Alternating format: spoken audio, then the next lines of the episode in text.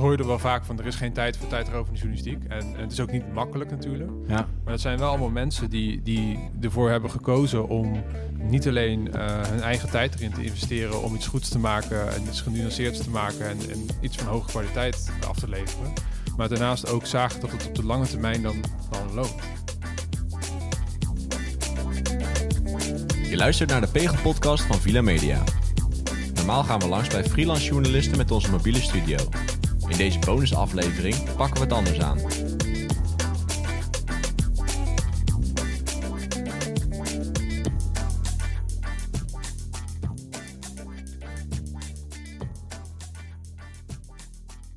Tot nu toe hebben we 45 mensen gesproken voor ons project, de Pegel.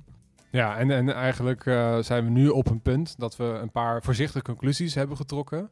En eh, ja, die willen we graag met jullie delen. Ja, precies. We, Ja. Hebben, we hebben die al gedeeld in een eh, essay op Villa Media. We hebben laatst een workshop gegeven op basis van onze resultaten. Maar eh, we vonden het ook wel goed om het eh, via deze podcast te delen met jullie. Ja, en ook omdat, omdat de Vorm podcast eh, zorgt ervoor dat wij ook een beetje met elkaar in discussie kunnen gaan over dingen. Precies, ja. En dat je ook hoort waar onze twijfels van zitten en, en ja, waar we eigenlijk wat we geconcludeerd hebben. en hoe genuanceerd dat ook misschien kan zijn. Ja. Dus daarom dachten we van misschien is het ook goed om gewoon een, een, een praatje met elkaar te houden. Om dus te kijken van eh, waar staan wij zelf eigenlijk. ja, we merken ook Ja. dat mensen heel graag een soort, eh, soort model willen of zo. Of een, een, een lijstje of een stappenplan van wat moet ik doen als ik geld wil verdienen met kwaliteitsjournalistiek. Maar ook eigenlijk een van onze conclusies is, is dat zo'n lijstje niet bestaat. En zo'n lijstje zou je ook niet moeten willen. Eh, want, want elke situatie is compleet anders. Ja, ja wat, we, wat we heel erg zien is dat, is dat, eh, dat, dat, dat iemand vraagt van... Goh, jullie zijn bezig met, eh, met een onderzoek naar hoe je als freelance journalist verhalen maakt die je echt belangrijk vindt. En, en hoe je tegelijkertijd het hoofd boven water houdt. Ja, En dan zeggen ze van, oké, welke tien dingen moet ik doen om dat voor elkaar te krijgen? Ja, en wat zeg Ja. jij dan?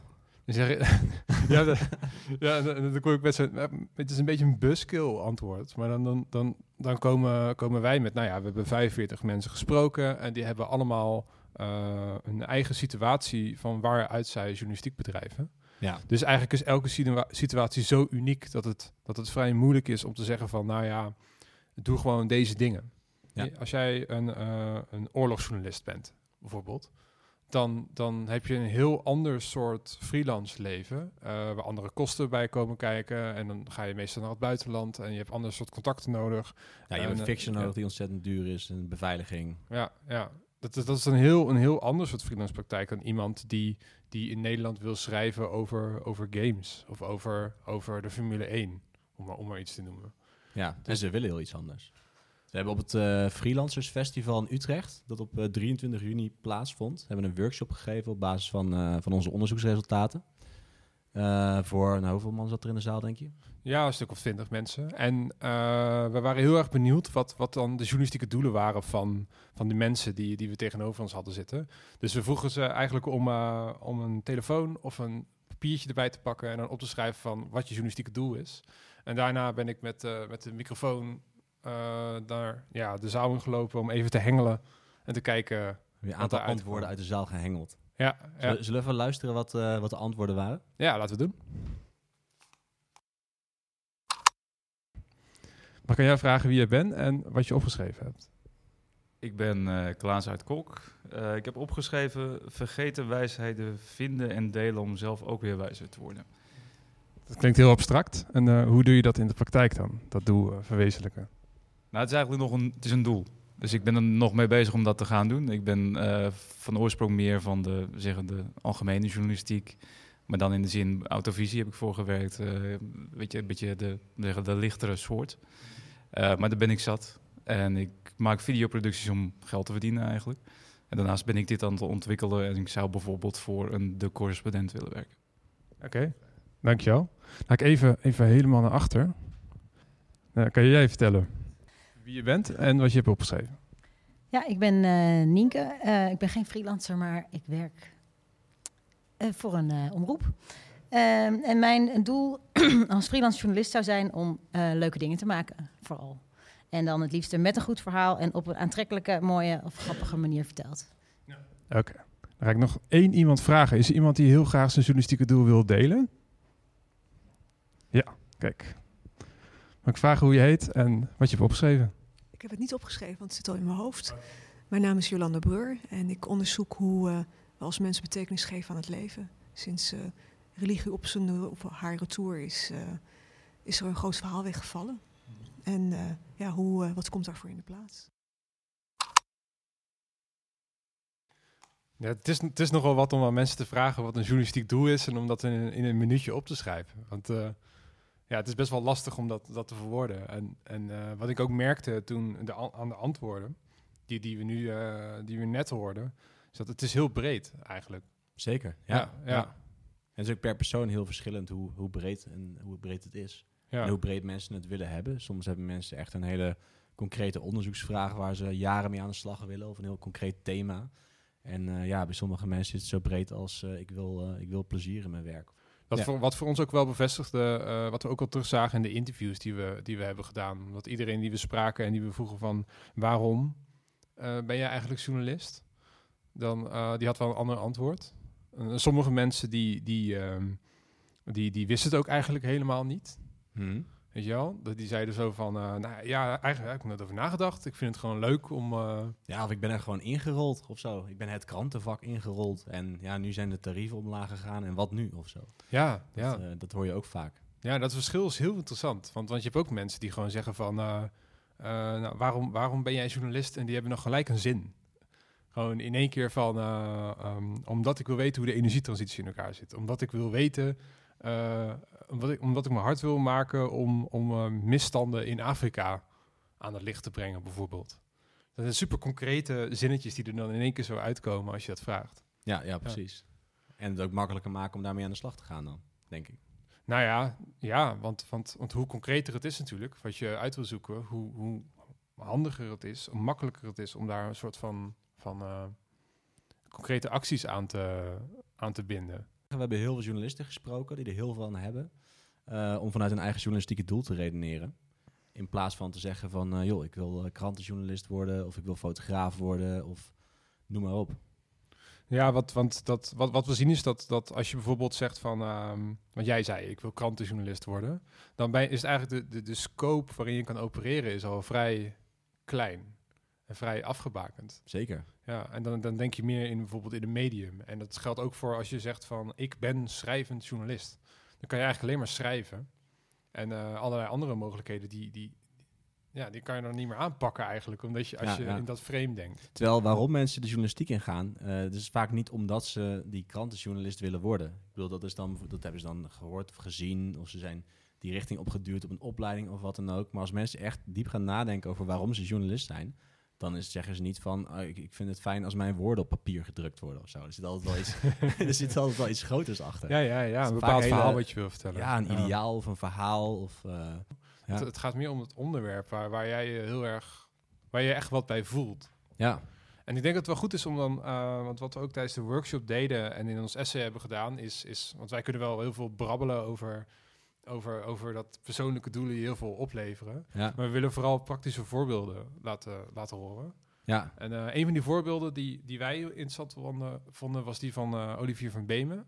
Ja. Die is al ja. eerder uh, een gast geweest in de podcast. En wat hij heeft gedaan is, hij was tien jaar lang was die, was die, correspondent in Frankrijk voor verschillende media. En op een gegeven moment wilde hij zelf nieuws gaan maken. Hij wilde on, onderzoeksjournalist worden. En uh, toen besloot hij om naar Afrika te gaan. En, en wat hij in eerste instantie deed was, nou, ik wilde, hij zei van, nou, ik wilde tijdrovende verhalen maken. Uh, en nou, hij is er in eerste instantie heen gegaan om verslag te doen van de oh, ja, Arabische ja, Revolutie. Dat was het, ja. Hij is naar Tunesië gegaan en hij heeft daar verslag gedaan van de val van de toenmalige dictator uh, Ben Ali. Ja. ja, klopt inderdaad. En toen hij daar zat, toen is hij in aanraking gekomen met, uh, met Heineken. Ja, ja, en dat is echt zijn, zijn ja, zijn, zijn, zijn onderwerp geworden.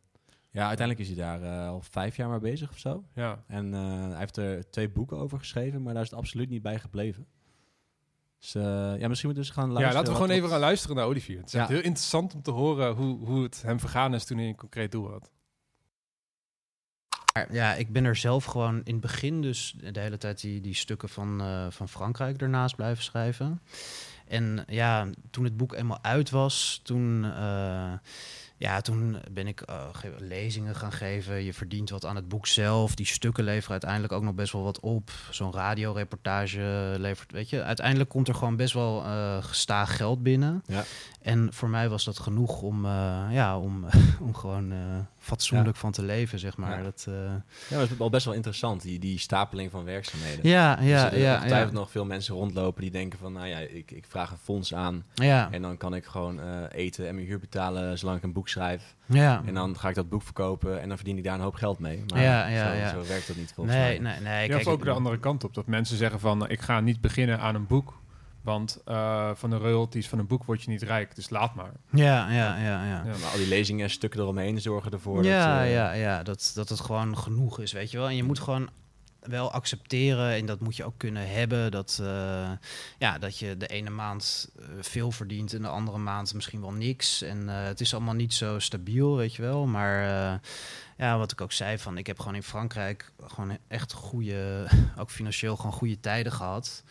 Dus ik heb gewoon, weet je, ik hoef me niet echt zorgen te maken dat ik op een gegeven moment eh bankroet ga of zo, weet je wel. Dat, Ja, eh, dat is gewoon best wel, eh, best wel fijn. En ik heb gewoon gemerkt dat ik word er niet rijk van, maar ik hoef ook niet in te teren of zo. Dat, het is gewoon, ja, het, het, het werkt. En, en ik ga nu ook promoveren op het boek. Dat is tenminste op het onderzoek. ehm, Ja, aan de Universiteit in Amsterdam. Klopt, ja, ja, ja, bij, bij politicologie, economische politicologie.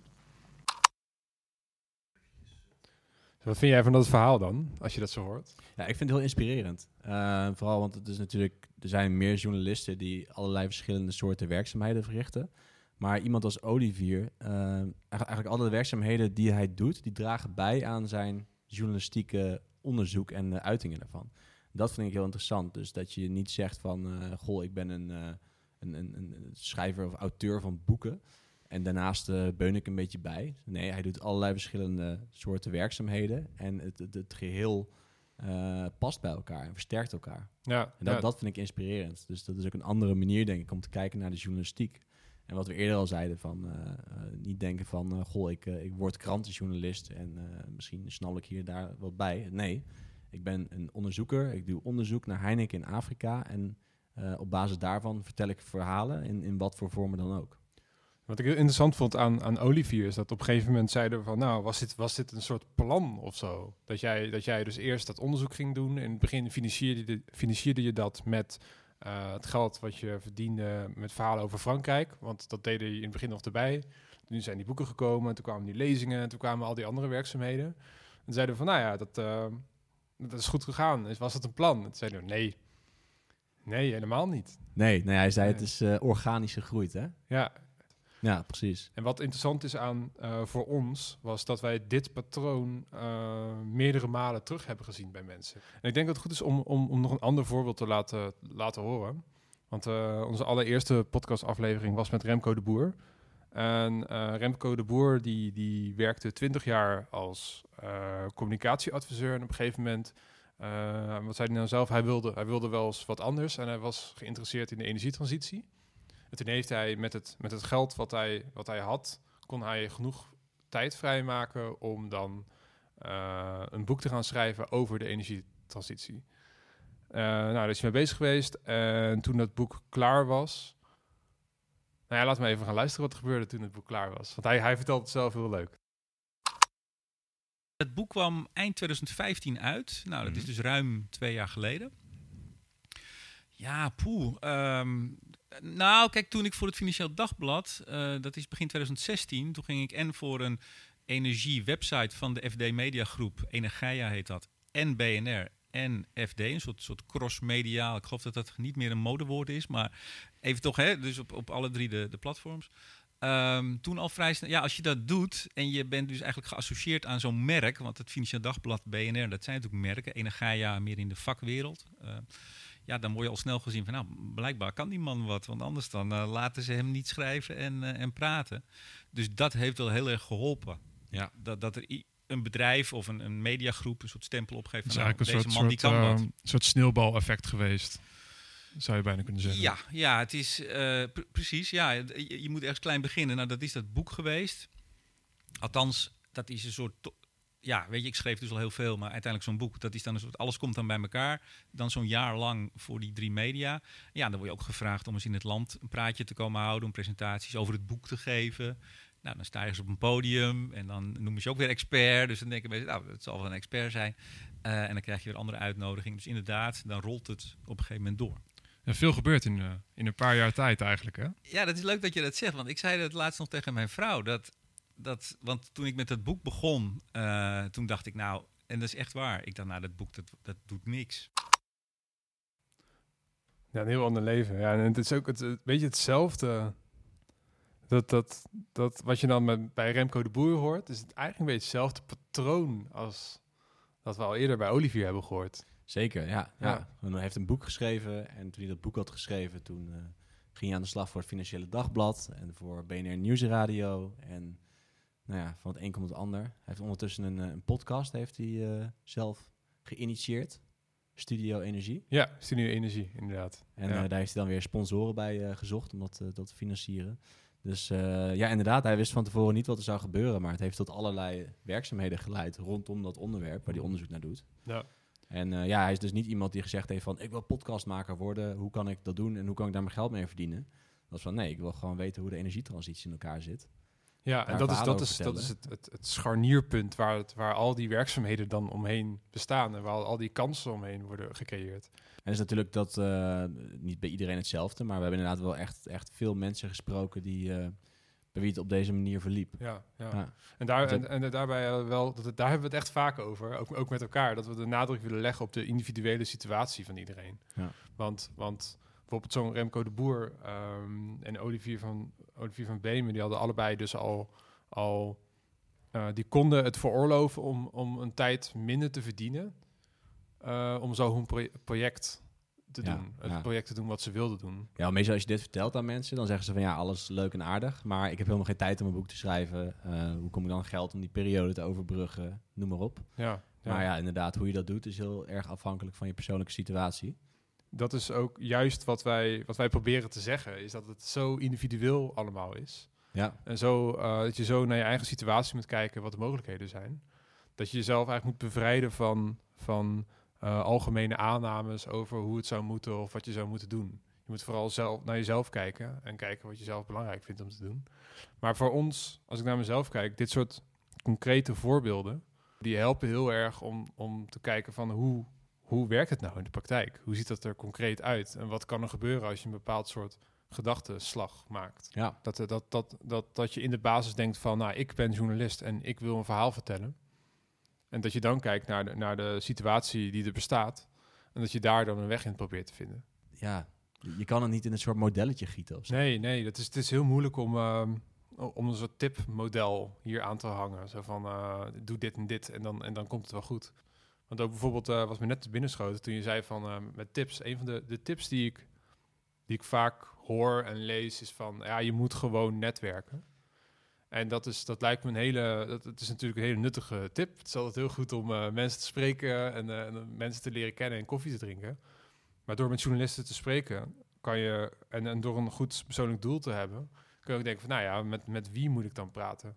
En waarom moet ik dan praten? En, en eh, netwerken is veel meer dan even je kaartje afgeven. Het- je, je kan op een hele duurzame manier natuurlijk een band met iemand opbouwen. Ja. Die misschien hetzelfde doel als jij heeft, of die in dezelfde wereld opereert waar jij veel meer vanaf wil weten.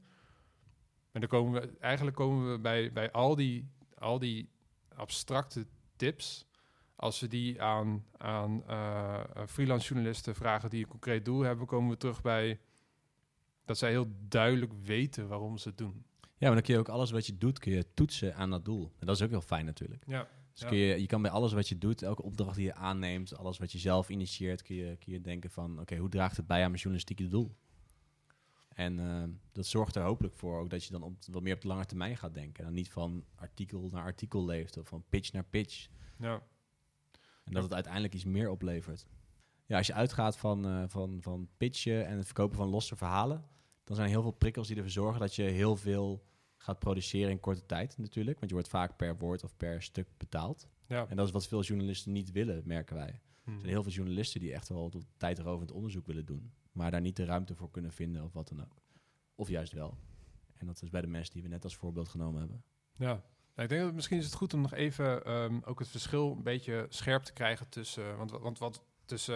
eh, nou ja, wat wij dus zeggen is: je moet, je moet allerlei verschillende soorten werkzaamheden doen. Moet helemaal niks. Je moet helemaal niks. We zien het. Oké, nou, ga- een genuanceerd modus aan. Ja, maar, want eh, wat, wat, wij, wat wij zeggen is... Oh, wacht, dan zal ik onze superbrede genuanceerde stelling erbij halen. Ja, ja, inderdaad. want we Ja. hebben voor, de, voor, de, eh, voor de workshop hebben we een superbrede genuanceerde stelling gemaakt. Dat was... eh, wie als freelancer tijdrovende journalistiek wil bedrijven... moet redeneren vanuit een persoonlijk doel... en uiteenlopende werkzaamheden combineren om dat doel te bereiken. En Yes. toen kregen wij terug van iemand eh, tijdens de workshop van... dus je moet een expert worden. Ja. Klopt dat, klopt dat dan? Zullen we even naar luisteren? Naar die, ja, eh, ja, naar die laten we even reactie? luisteren. Ja, ja. Ja, we hebben hier een, eh, een, eh, gast aan tafel. Ehm, zou je jezelf voor kunnen stellen? Ja, André de Vos, freelance journalist. ja. En wat, wat doe je zo? Ik zit vooral in de financiële journalistiek. En dan schrijvende journalistiek? En eh, wat, eh, wat vind je van onze stelling? Nou, hij is inderdaad erg lang. Voor mij kan hij wel korter. Ja? Voor mij kan hij eh, worden teruggebracht tot de stelling dat je je moet specialiseren. Maar specialiseren wil nog niet zeggen dat je op allerlei verschillende manieren je geld verdient en je verhaal vertelt. Nee, je moet je inhoudelijk specialiseren, denk ik. Mhm. Dus je moet, moet een on- onderwerp pakken wat je interesseert. En dat moet je helemaal eigen maken. En je moet zorgen dat jij de, de beste journalist op dat terrein bent. Ja, ja we hebben veel eh, journalisten gesproken inderdaad die doen vanuit een specialisatie. We hebben ook journalisten gesproken die heel projectmatig eh, te werk gaan. Bijvoorbeeld eh eh, freelancerscollectief eh, Lighthouse Reports. Ze noemen zichzelf tegenwoordig een mediabedrijf, geloof ik. Eh, die, die berichten niet per se over één onderwerp, eh, maar die passen dit wel toe per project. Dus die werken dan bijvoorbeeld een half jaar aan één project en daar, daar betrekken ze dan ook allerlei andere mensen bij. En eh, dat, dat verhaal verkopen ze eigenlijk op allerlei verschillende manieren. Alleen dan komt die specialisatie, zie ik daar niet echt in terug. Dus ik weet niet of die Nou, als je het heel groot doet, specialisatie echt een voorwaarde is. als je het heel groot doet en je bent met verschillende mensen aan één project bezig, dan ben je gezamenlijk de specialist op dat terrein, denk ik. Ja, wat, wat, wat misschien een beetje het verschil is, is dat eh, ik, ik kan me bijvoorbeeld helemaal specialiseren in aardappels. Ik weet niet hoe ik aan het voorbeeld kom, maar in aardappels. Eh, maar dan kan ik nog steeds alleen maar artikelen schrijven. Hele goede artikelen over, over aardappels. Nou, je kan eh, voorzitter worden op het aardappelcongres. Ja, bijvoorbeeld. ja, ja. Nee, maar dat is, ja, dat- je noemt een heel raar voorbeeld, maar je zal waarschijnlijk verbaasd zijn hoeveel mensen met aardappels bezig zijn in deze wereld. ja. En daar kan je onderzoeksjournalistiek na- naar doen. eh, hoeveel aardappels worden, gaan, hoe ze de hele wereld overgaan. Uh, ja, ik, ik verzin het maar even hoor. Maar ja. Ja, ja. voor mij kun je daar eindeloos over schrijven. Het moet je wel interesseren natuurlijk, anders houdt het op. Ja, maar hoe Ja. ziet jouw freelance praktijk eruit? Is het, is het alleen maar journalistieke artikelen of ook ander werk? Hoe gaat het dan? Eh, ik, eh, ik, doe, ik was voorheen echt alleen maar schrijversjournalist. Eh, sinds kort ben ik eindredacteur van een blad, of hoofdredacteur. Het gaat over pensioenen, eh, vrij actueel. Dus dat is mijn onderwerp dan. Eh, maar het is een, een beetje sideline. Ik organiseer ook eh, bijscholing voor financieel journalisten. Dat is, nou ja, eigenlijk eh, omdat ik veel over financiële journalistiek, met, met financiële journalistiek doe, komen er veel onderwerpen voorbij van ik denk dat is leuk. En dan ga ik daar sprekers bij halen en dan hebben we een, middag een ochtend gaan we daarover bijpraten. Ja, kijk, het is eigenlijk ook een soort van mandje met opdrachtgevers en taken Ja. die samen dan één geheel vormen. Ja. Dat- Ja. Ja. Hoe bevalt dat? Eh, wel op zich wel goed. Hoewel ik schrijven eigenlijk het leukst vind. Maar ik merkte op een gegeven moment, ik moest zoveel schrijven om nog een beetje een normaal inkomen eruit te halen. Dat is niet, niet meer te doen. ja. Mhm. Dus dan ga je zelf andere dingen doen. Daarom zei ik ook bij die Remco de Boer van ja, Ja. ik begrijp waarom journalisten dat doen. Want als je alleen maar van schrijven moet leven, dat is, ja, dat, je moet je echt helemaal suf schrijven. Wat heb je net opgeschreven als journalistiek doel eigenlijk? Niks. Nee, ja, mijn, Niks. ja nee, dat, omdat, ik, omdat ik het wel weet. eh, Het eerste is dat ik vrijheid wil. En daarom ben ik freelancer. Ja, En ik Ja. ben journalist omdat ik mijn eigen nieuwsgierigheid wil bevredigen. ja, ja. En iets concreter dan? Dus Wat het, bedoel je? nou, je zit wel met een bepaald onderwerp volgens mij. Pensioenen. Nou, Financieel. ik, ik, ik, was, ik, ik ben gewoon als stadsverslaggever begonnen lang geleden. Mhm. En eh was heel leuk. En toen ben ik op een gegeven moment freelancer geworden, ook heel lang geleden. En op een gegeven moment kwam ik achter dat eh, waar dingen misgaan, vaak eh, geld het probleem is. Toen ben ik meer die financiële journalistiek ingerold. En, en ja, op een gegeven moment stuit je dan op onderwerpen die, die, die je leuk vindt, die je spannend vindt. En eh, zo, ja, zo, zo groeit dat dan. Interessant, dankjewel. Ja, dus mijn reactie was van, je, je hoeft niet per se een expert te zijn. Want we hebben ook voorbeelden gezien van mensen die zich niet hebben gespecialiseerd in een onderwerp, maar wel diepgravende journalistiek kunnen doen. Door allerlei werkzaamheden met elkaar te combineren en er ook de samenwerking aan te gaan met andere, andere mensen. Dus expertise is geen voorwaarde. Je ziet het wel heel vaak, dat mensen dan op basis van een expertise heel veel verschillende dingen doen. Maar het is geen voorwaarde. Ja, precies. Want, want anders, anders zit je zelf ook alweer in zo'n mal van... Want hadden, we, daar hadden we het net even over voor de opname. Dat, dat als jij als uitgangspunt, uitgangspunt neemt van ik moet een expert zijn... Dan wanneer, wanneer ben je dat? Dat is Ja, ook dat inderdaad. vraag. Dat is Dat, een eh, eeuwige discussies over voeren. Wat is een expert? Ja. En dan, en dan, en dan, dan kan- sommige mensen noemen zich technologie-expert of zo. Dat is zo breed dat je dat nog wel een expert noemen. Ja. Maar, dat, maar dat, dan, dan kom je al heel gauw, als je dan zegt van ik moet expert zijn en dan komt het wel goed of zo. Maar dan, dan, dan kom je dus van wanneer ben je expert? Ja.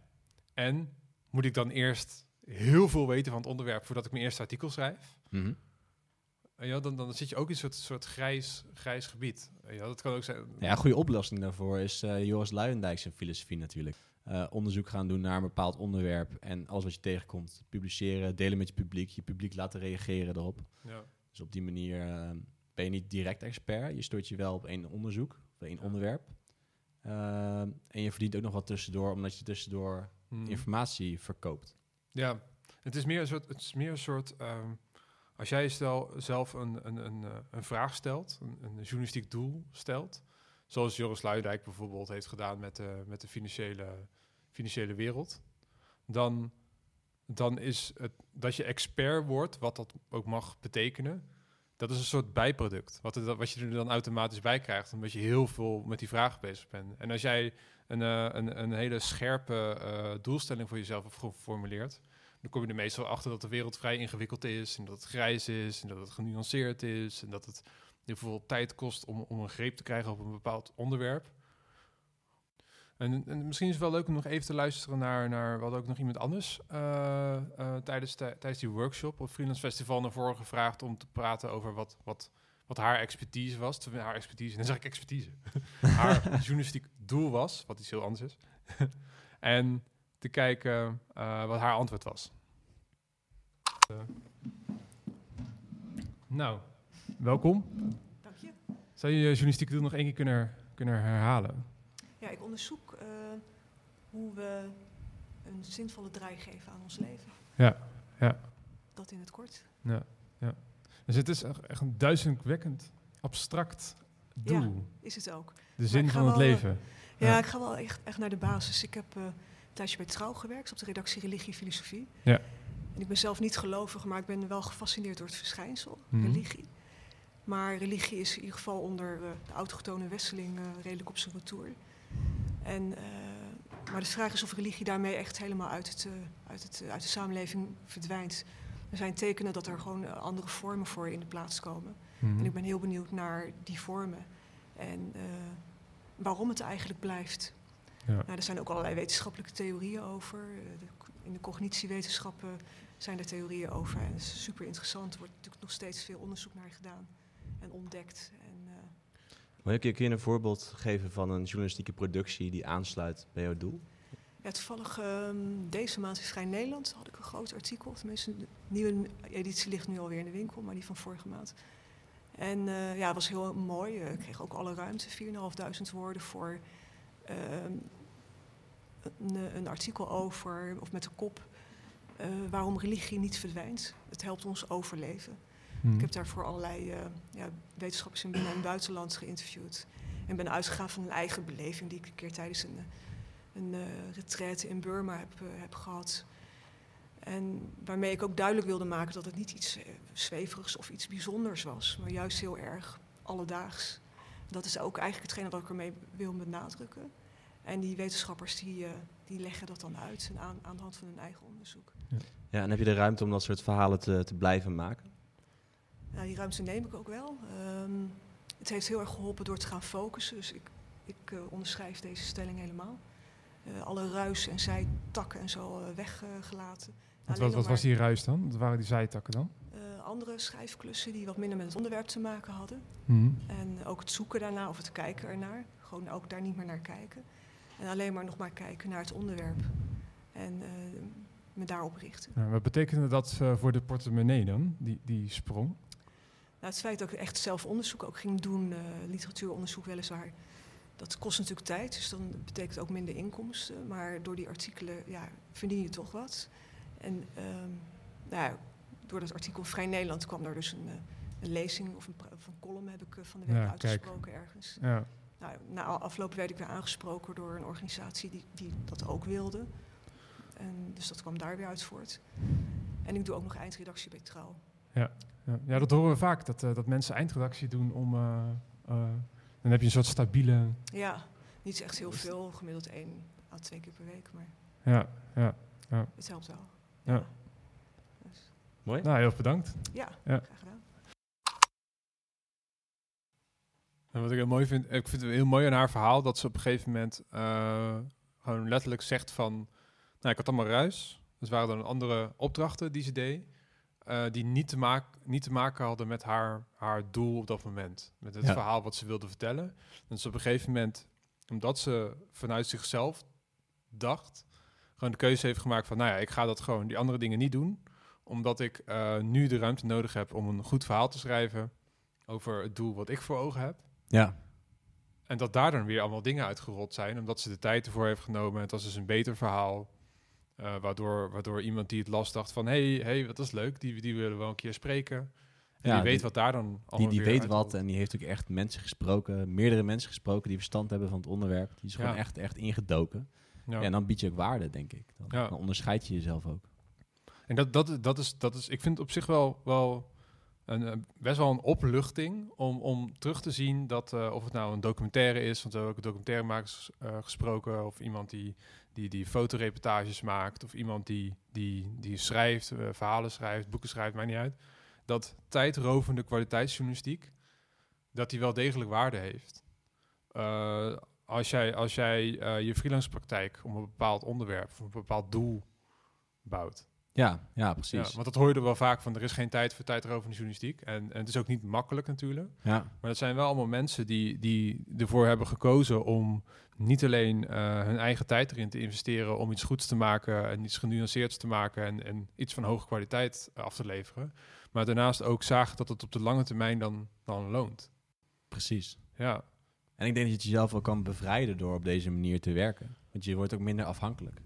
Denk hoe meer verschillende soorten werkzaamheden je doet om je journalistieke verhaal te vertellen en geld te verdienen, hoe makkelijker het is om van sommige werkzaamheden te zeggen van ja, die doe ik niet meer. Want die leveren me te weinig op of die hebben te weinig met mijn doel te maken of wat dan ook. ja, het is geen investering in het bereiken van mijn journalistieke doel. Precies. Ja, Ja, ja, als ja, het daar niet aan bijdraagt, kun je zeggen van eh, dat doe ik niet. Ja, Ja. En- terwijl als, je, als je wel blijft denken in, in wat veel mensen doen van ik wil die krantenjournalist worden of zo, dan ben je ook heel erg afhankelijk van die kranten. Ja, En dat is niet goed, want dan ben je ook heel erg afhankelijk van eh, nou ja, de tarieven die ze bieden. ja. Terwijl als, je, als er allerlei verschillende werkzaamheden draaien om je doel, dan, dan kan er misschien ook wel een keer één weg. Ja. Als het niet genoeg oplevert.